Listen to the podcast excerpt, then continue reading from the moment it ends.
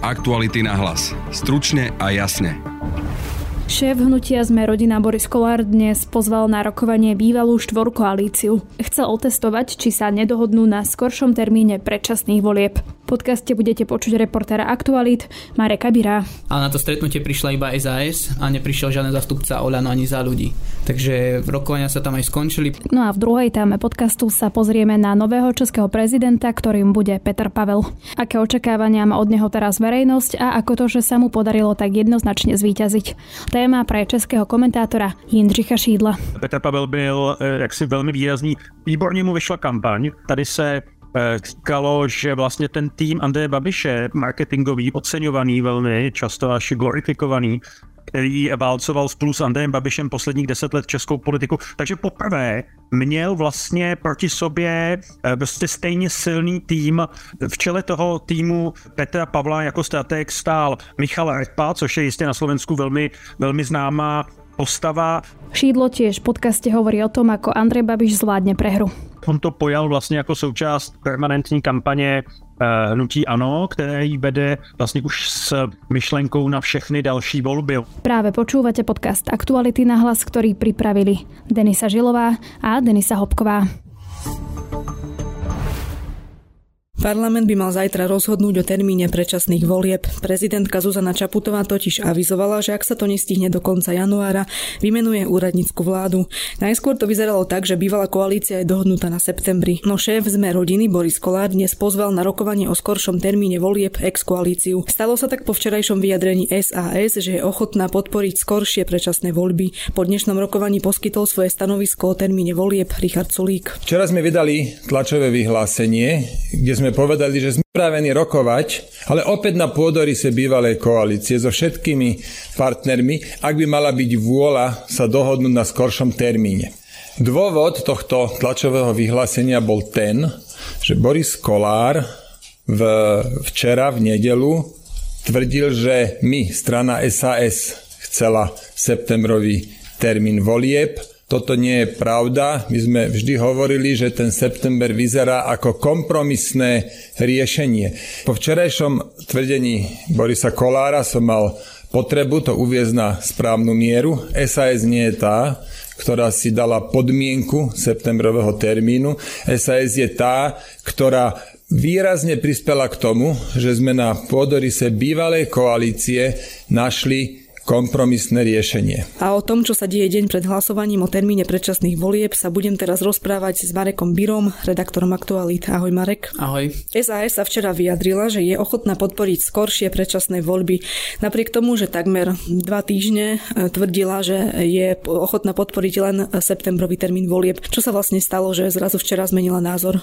Tak e, Bývalí koaliční partnery sa vlastne pred dvoma týždňami v nedelu dohodli na úrade vlády na podpore septembrového termínu predčasných volieb, vlastne toho 30. septembra. A Boris Korál medzičasom stále hovoril, že podporí aj opozičné návrhy strán Smer a Hlas o tom, e, že termíny by mali byť júnové, respektíve májové. Boris Kolár včera e, na RTVS povedal, že na septembri sa dohodli preto, pretože na tom trvala strana SAS. E, tá následne poslala do médií stanovisko, že oni sú ochotní rokovať aj o skoršom, skoršom termíne volieb a vlastne vyzvali Borisa Kolára, nech, nech vlastne zorganizuje takéto stretnutie.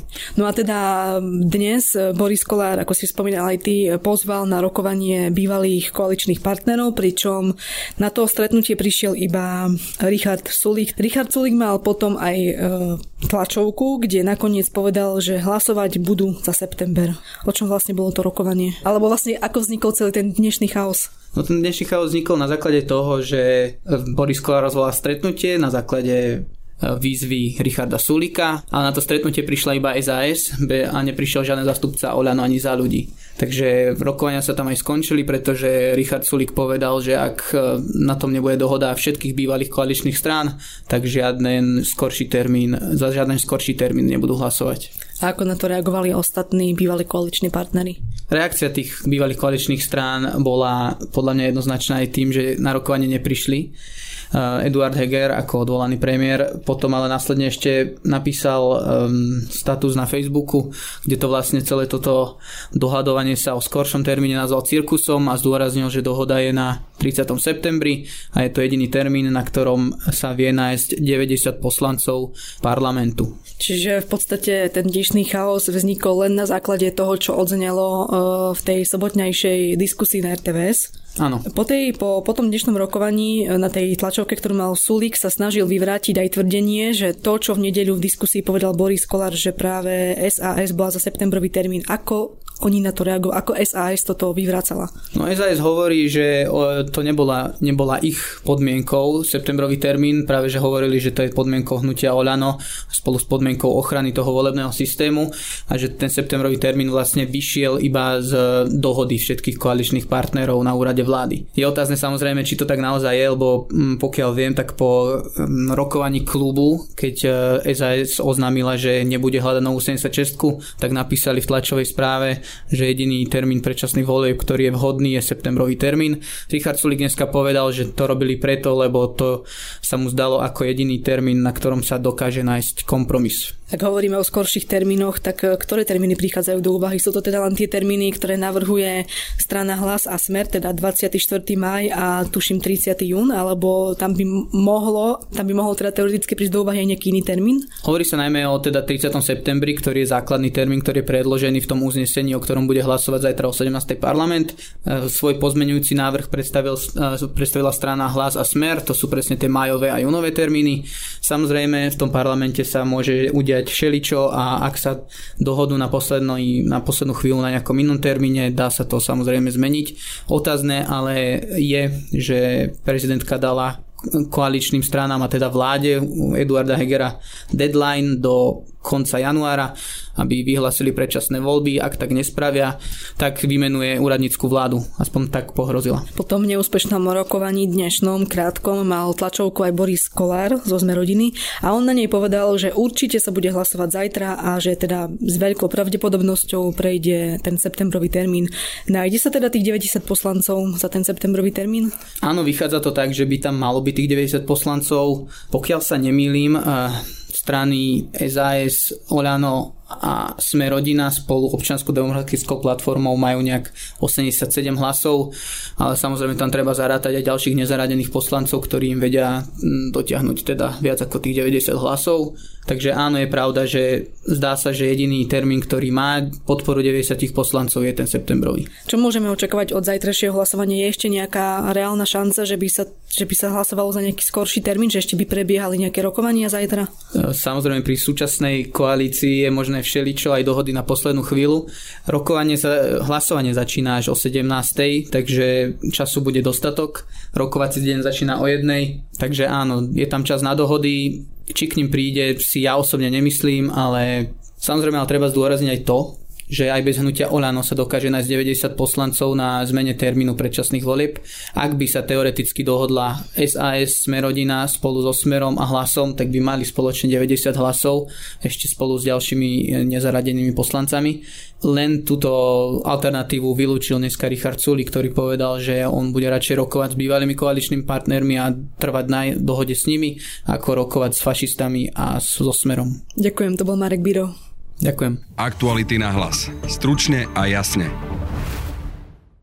Česká republika má nového prezidenta, a to generála vo výslužbe Petra Pavla. Svojho súpera Andreja Babiša porazil s vyše 900 tisícovým rozdielom v hlasoch. Čo sa čaká od Petra Pavla na hrade, dokáže nový prezident spojiť rozdelené hlasy a názory po voľbách, no a aká budúcnosť môže čakať Andreja Babiša po prehre. To sú témy, o ktorých sa budem teraz rozprávať s českým komentátorom Jindřichom Čídlom, ktorého aj teraz zdravím do Českej republiky. Dobrý deň. Hezký den. Nový prezident Petr Pavel teda získal 58% a Andrej Babiš 41%.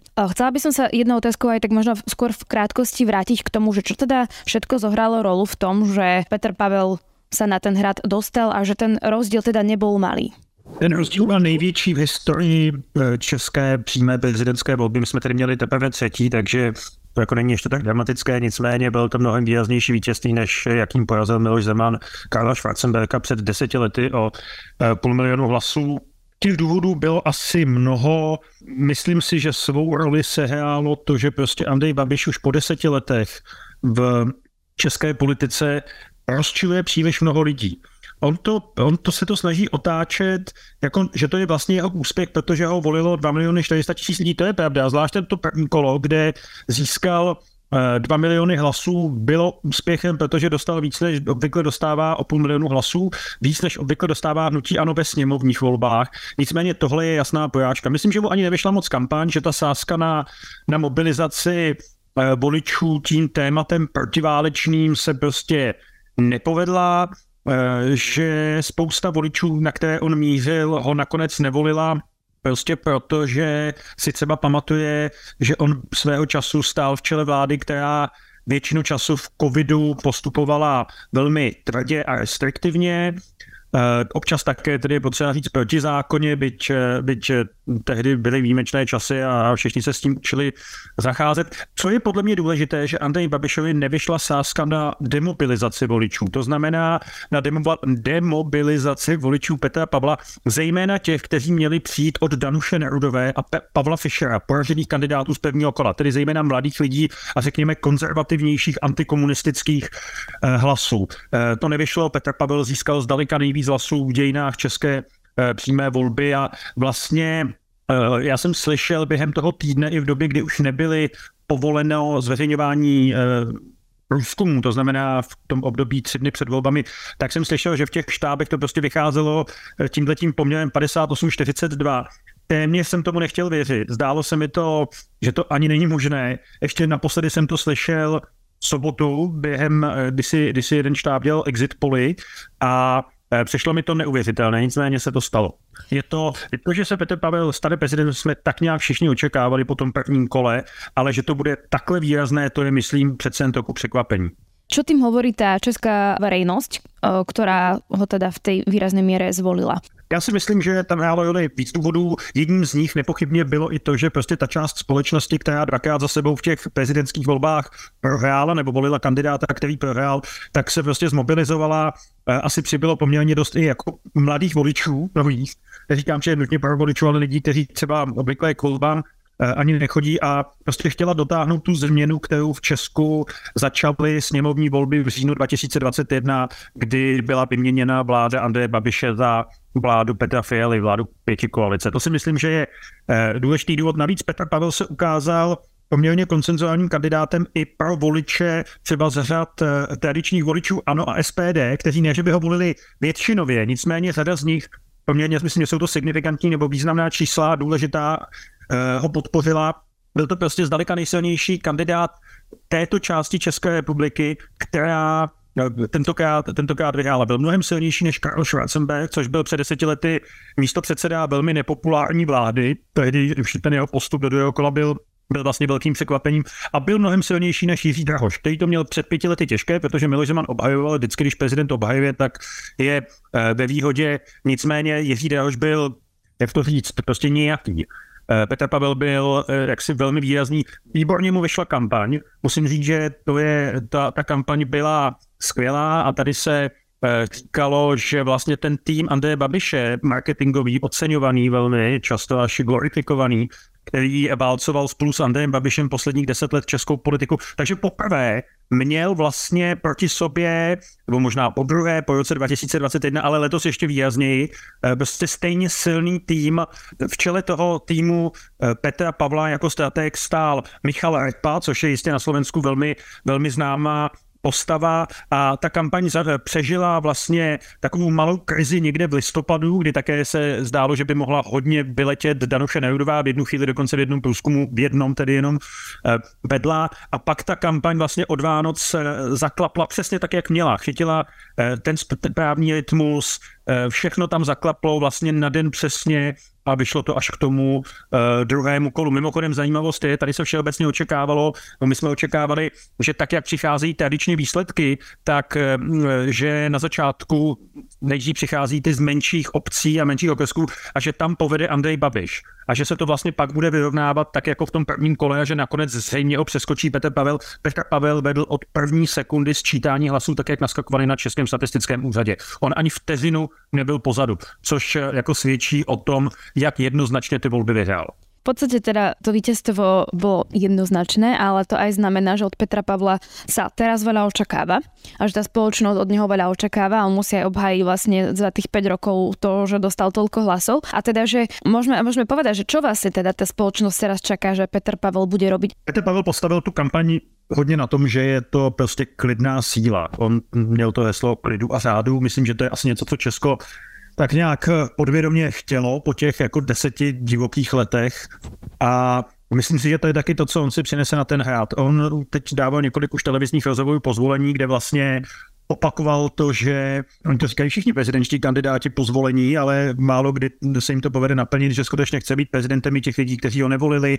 Už oznámil cesty do krajů, kde neuspěl, nebo kde respektive vyhrál ty volby eh, Andrej Babiš, že chce s lidmi, kteří mají své úplně objektivní problémy, s kterými se často nevědí rady a není se vůbec co divit, takže s nimi chce mluvit, že chce znát jejich názory, že ty názory chce třeba případně tlumočit vládě Petra Fialy s tím, že Petr Pavel bude úzkostně ctít ústavu, nebo to alespoň slíbil a já bych mu to i celkem, celkem věřil a že vlastně bude dělat to, co takový možná i vyslovený požadavek české veřejnosti po těch deseti letech Miloše Zemana, že nebude konflikty rozdmíchávat, ale že je bude naopak utlumovat. A e, proto byl, myslím, proto byl také, myslím, zvolen. E, kvůli tomu, že tahle vlastnost české politice za poslední roky jako velmi významně chyběla. My jsme se vlastně boli pozrieť aj v rámci redakcie na české volby, boli jsme i v štábe Petra Pavla a Andreja Babiša a cestou, ako sme išli teda, tam sme sa rozprávali aj s ľuďmi, napríklad sme sa zastavili na Morave a tam naozaj ľudia, zamestnanci pumpy vtipkovali o tom, že akú zbraň si vezmu, keď ich budú mobilizovať. A keď sme sa napríklad potom v komisiách rozprávali s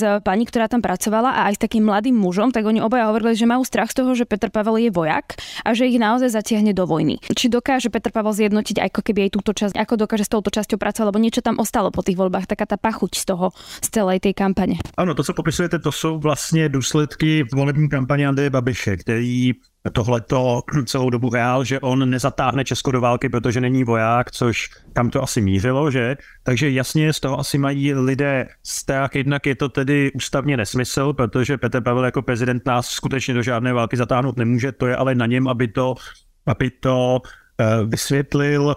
Tahle Myslím, že z téhle části kampaně, já jsem rád, že mi to vlastně potvrzujete eh, z vlastní zkušenosti, se to Česko bude zpamatovávat hrozně dlouhou dobu, protože my máme každé volby, tady máme nějakého staršáka zvenčí. Jo? Před deseti lety to byli sudečtí Němci, takové oblíbené téma českých kampaní od 90. let a návrat majetku, jejich návrat a návrat majetku a všechny tyhle nesmysly, které vytáhl Miloš Zeman. Před pěti lety to pochopitelně byla migrace, kterou znovu vytáhl Miloš Zeman. No a tentokrát to byla válka, ale ta válka je nejreálnější, protože ona se skutečně odehrává za slovenskými hranicemi. To je hrozně blízko. My tady máme 400 tisíc, dnes už pravděpodobně méně, ukrajinských uprchlíků a ty důsledky války lidé pocitují prostě na své životní úrovni eh, na té situaci každý den. Takže ano, Andrej Babiš tohleto téma zvolil, myslím, že tím vytáhnul, vytáhnul prostě Gina z láhve, bude velmi těžké tam toho Gina dostávat. Na druhou abychom byli fair i k Andrej Babišovi, on ani v těch nejvypjatějších fázích kampaně neřekl to, že by třeba se mělo přestat s dodávkami zbraní. Já jsem se ho na to ptal, v té debatě televize Nová jsem měl možnost položit mu otázku. On na to úplně přesně neodpověděl, nicméně neřekl a neřekl to nikdy v kampani, že by Česko mělo přestat dodávat zbraně. To, je, to byl, myslím, jako jakýsi breakpoint, který kdyby překročil, tak, eh, tak ta země se mohla ocitnout ještě v úplně jiné eh, situaci. To Andrej Babiš neudělal, nicméně, že spousta lidí má z války iracionálně spojovaný s postavou bývalého vojáka Petra Pavla je pravda, je na něm, aby jim to, aby jim to vysvětlil. Mm-hmm. A možná by to vysvětlit, teď mě tak napadlo i Andrej Babiš, protože jeho nejbližší lidé, jak jsem dnes koukal na televizní debaty pravidelné nedělní tady u nás v Česku, tak už jako vysvětlili, že to tak jako úplně nemyslel, že to byla nadsázka a že to bylo možná trošku přehnané, no tak eh, myslím, že by Andrej Babiš mohl natočit jedno ze svých mnoha videí a říct si lidem, nebojte, Petr Pavel vás do války nezatáhne. Aby sme sa ešte teda uh, dostali k Petrovi Pavlovi naspäť, tak čo možno, možno je taká tá jeho skôr slabšia stránka a potom si môžeme povedať pokojne aj tú silnejšiu, ale ako keby tá slabšia stránka, na ktorej bude musieť popracovať na tom hrade. Petr Pavel v těch debatách, eh, který bylo neuvěřitelné množství v Česku. Já budu příště volit každého, kdo mi slíbí, že sníží počet debat. Já si dám samozřejmě legace, a bylo jich opravdu mnoho. A on tam evidentně nebyl nejsilnější v některých tématech, třeba ekonomických. Na druhou stranu to taky není jako hlavní práce prezidenta. Myslím, že on je schopen, vzhledem k tomu, kdo kolem něj je, se obklopit týmem eh, poradců a eh, říkat eh, prostě věci, které budou mít hlavu a patu. To byla výhoda Andreje Babiše v kampani, protože Andrej Babiš přece jenom je ekonom ještě s tou zkušeností předsedy vlády. Petr Pavel v té kampani jako velmi vyrostl. Já se pamatuju, když jsem s ním eh, mluvil nebo dělal veřejně rozhovor někdy třeba v listopadu 2021, tak jeho komunikační schopnosti byly téměř tragické, nebo prostě zvlášť porovnání s dneškem. A on pak dokázal během té kampaně, během těch eh, všech eh, mítinků na náměstí a setkávání s lidmi, tak on v tom udal jako významný krok. A myslím si, že to je něco, co se mu bude hodit i v té prezidentské funkci, která stejně jako na Slovensku není přímo exekutivní. Český prezident má poměrně dost pravomocí, ne, že ne, ale většinou přicházejí na řadu až v době krize. A pokud ta krize není, pokud ji třeba sám nevyvolá, jako to dělal Miloš Zeman, tak jeho uh, úkolem je prostě naslouchat lidem a komunikovat s lidmi, třeba i těšit jejich strachy, dodávat jim naději a jako zní to možná ode mě naivně, ale po deseti letech uh, posledních si člověk něco takového přeje. A tam si myslím, že ty komunikační schopnosti Petra Pavla které nabral v kampani, by se mohly hodit, protože on skutečně, jestli ně, ně, něčím disponuje, tak je to to, že dokáže lidi, že dokáže na lidi působit jako velmi uklidňujícím dojmem. Jedno z těch hesel té kampaně bylo to zvládneme. A myslím si, že to je něco, co on bude opakovat i na tom Pražském hradě celou dobu. A aby sme prišli k Andrejovi Babišovi, on mal e, po výsledkoch aj tlačovú konferenciu, kde jednak aj teda pogratuloval Petrovi Pavlovi a podobne. Keď si Andrej Babiš všetko spätne zhodnotí, tak či si vlastne povie, že mu to stalo za to a že či mu to vlastne ako keby viac neuškodilo, že akú budúcnosť teda očakávate aj Andreja Babiša? Já si myslím, že Andrej Babiš od chvíle, kdy do té kampaně vstoupil, tak věděl, že ty volby nemůže vyhrát. On má jako příliš dobrý tým expertů kolem sebe na to, aby mu, aby mu neřekli, že to prostě nelze vyhrát, ty volby. Nicméně on eh, to pochopil a myslím si, že tam ten průběh kampaně, to, co říkal po té volbě, jako potvrzuje, on to pochopil prostě jako další šanci říct svým voličům, já jsem tady pro vás, já se za vás budu být, když to tentokrát prohrajeme, což tak dopadlo, tak já se pokusím ještě jednou za tři roky nebo za dva a tři čtvrtě roku, kdy mají být v Česku řádné sněmovní volby, eh, ty volby pro vás vyhrát, starat se o vás a být znovu ještě jednou předsedou vlády. Jemu v té době bude pozorňuji jenom 71 let, což by byl zdaleka nejstarší český předseda vlády, ale to vůbec, to vůbec nic neznamená. Takže on to pojal vlastně jako součást permanentní kampaně eh, hnutí ANO, které jí vede vlastně už s myšlenkou na všechny další volby. Ono už eh, mezi námi za rok a, jestli to počítám dobře, za rok a tři čtvrtě my máme krajské volby, které nejsou ty volby prvního řádu, ale také se to počítá oni, oni často naznačují trendy.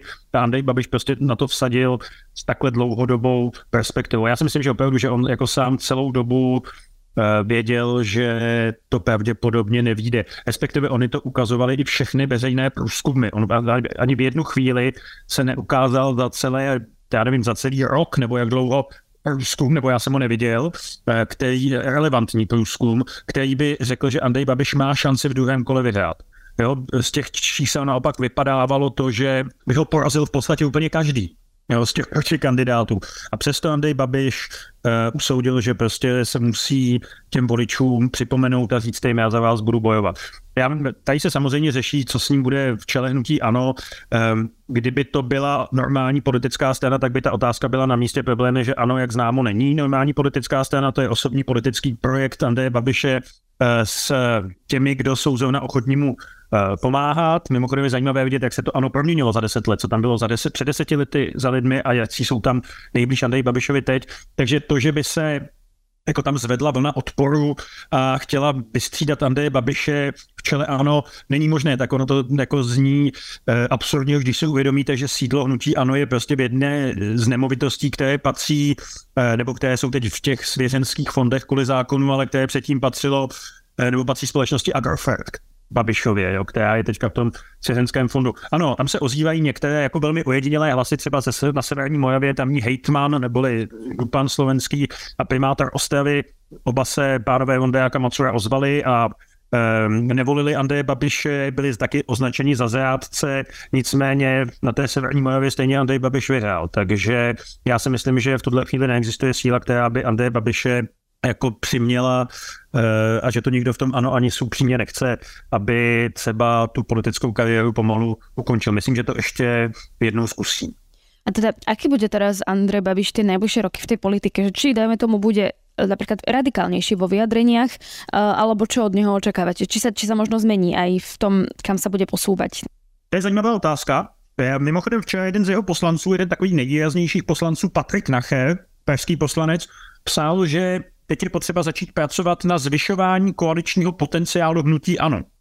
Což se dá přeložit jediným možným způsobem, že ano si bude chtít hledat cestu k současným vládním stranám, protože on tam jako vedle něj nic moc nezbývá. Tam zbývá SPD, jejíž voliče Andrej Babiš rozčíl, když v debatě řekl, že eh, hnutí ano nikdy z SPD nebude eh, tvořit jednu koalici, no tak pak těch možností moc nezbývá. To znamená, že tohle by ukazovalo, že v tom ano, a myslím, že to Andrej Babiš i ví, že v tom ano prostě jako bude přece jenom jako snaha se od té opravdu velmi vyhrocené retoriky kampaně vrátit do takového jako klidnějšího módu. Na druhou stranu, proti tomu mluví to, že Andrej Babiš si vyzkoušel, že on dokáže oslovit právě ty voliči těch radikálnějších stran a že ho ti voliči volí. Takže on se vlastně bude muset jako rozhodnout, kterou, eh, kterou cestou půjde. Dokonce se tady po Praze trochu říká to, že není vyloučeno, že on eh, složí poslanecký mandát, byť je to ne, naprosto nepotvrzená informace, jsou takové ty politické, politické derby a on je to v podstatě jedno, protože koalice má většinu 108 z dvousečlené sněmovny a on tam většinu času stejně není, ale většinu času strávil de facto na prezidentské kampani už. Takže tohle bude muset Andrej Babiš eh, vyřešit se svým týmem. Já myslím, že bude pracovat tak jako doteď eh, vždycky s průzkumy a že ty ukáží, jaká vlastně je poptávka. A myslím si, že on si skutečně, tak jak jsem říkal, že přes to, co všechno řekl v kampani na téma válka mír, takže že nespochybnil tu přímou pomoc Ukrajině, takže tohle je asi cesta, po které on se eh, teď vydá. On bude žádat mírová jednání a protože jak ta válka bude trvat ještě déle, tak ta nervozita bude stoupat, únava, ochota lidí pomáhat Ukrajině bude stále nižší a nižší. Ale eh, přes všechno, já musím říct, že Andrej Babiš jako předseda vlády vlastně neudělal nic, co by bylo proti spojeneckým závazkům Česka. Dokonce myslím, že udělal řadu věcí, které ty spojenecké závazky Česka jako velmi posílily. Takže u něj je vždycky rozdíl mezi tím, co říká a tím, co pak eh, ve funkci dělá. A to, co dělá, je podle mě, podle mě přece jenom ještě o trochu důležitější. Ďakujem pekne toľko teda k výsledkom českých volieb a k novému prezidentovi český komentátor Jindřich Šidlo. Rádo se stalo, děkuji, nashledanou. V zajtrajšom radnom podcaste si môžete vypočuť rozhovor s ústredným riaditeľom Združenia miest a obcí Slovenska Michalom Kaliňákom o beznádej samozpráv a o problémoch s drahými energiami. No a tiež si môžete vypočuť náš podcast Európa o tom, že takmer polovica Slovákov neverí, že členstvo v Únii je dobrá vec a sme teda na chvoste spomedzi členských krajín. Na dnešnom podcaste spolupracovali Marek Biro, Matej Ohrablo a Denisa Žilová. Od mikrofónu sa lúči a pekný deň želá Denisa Hopková. Aktuality na hlas. Stručne a jasne.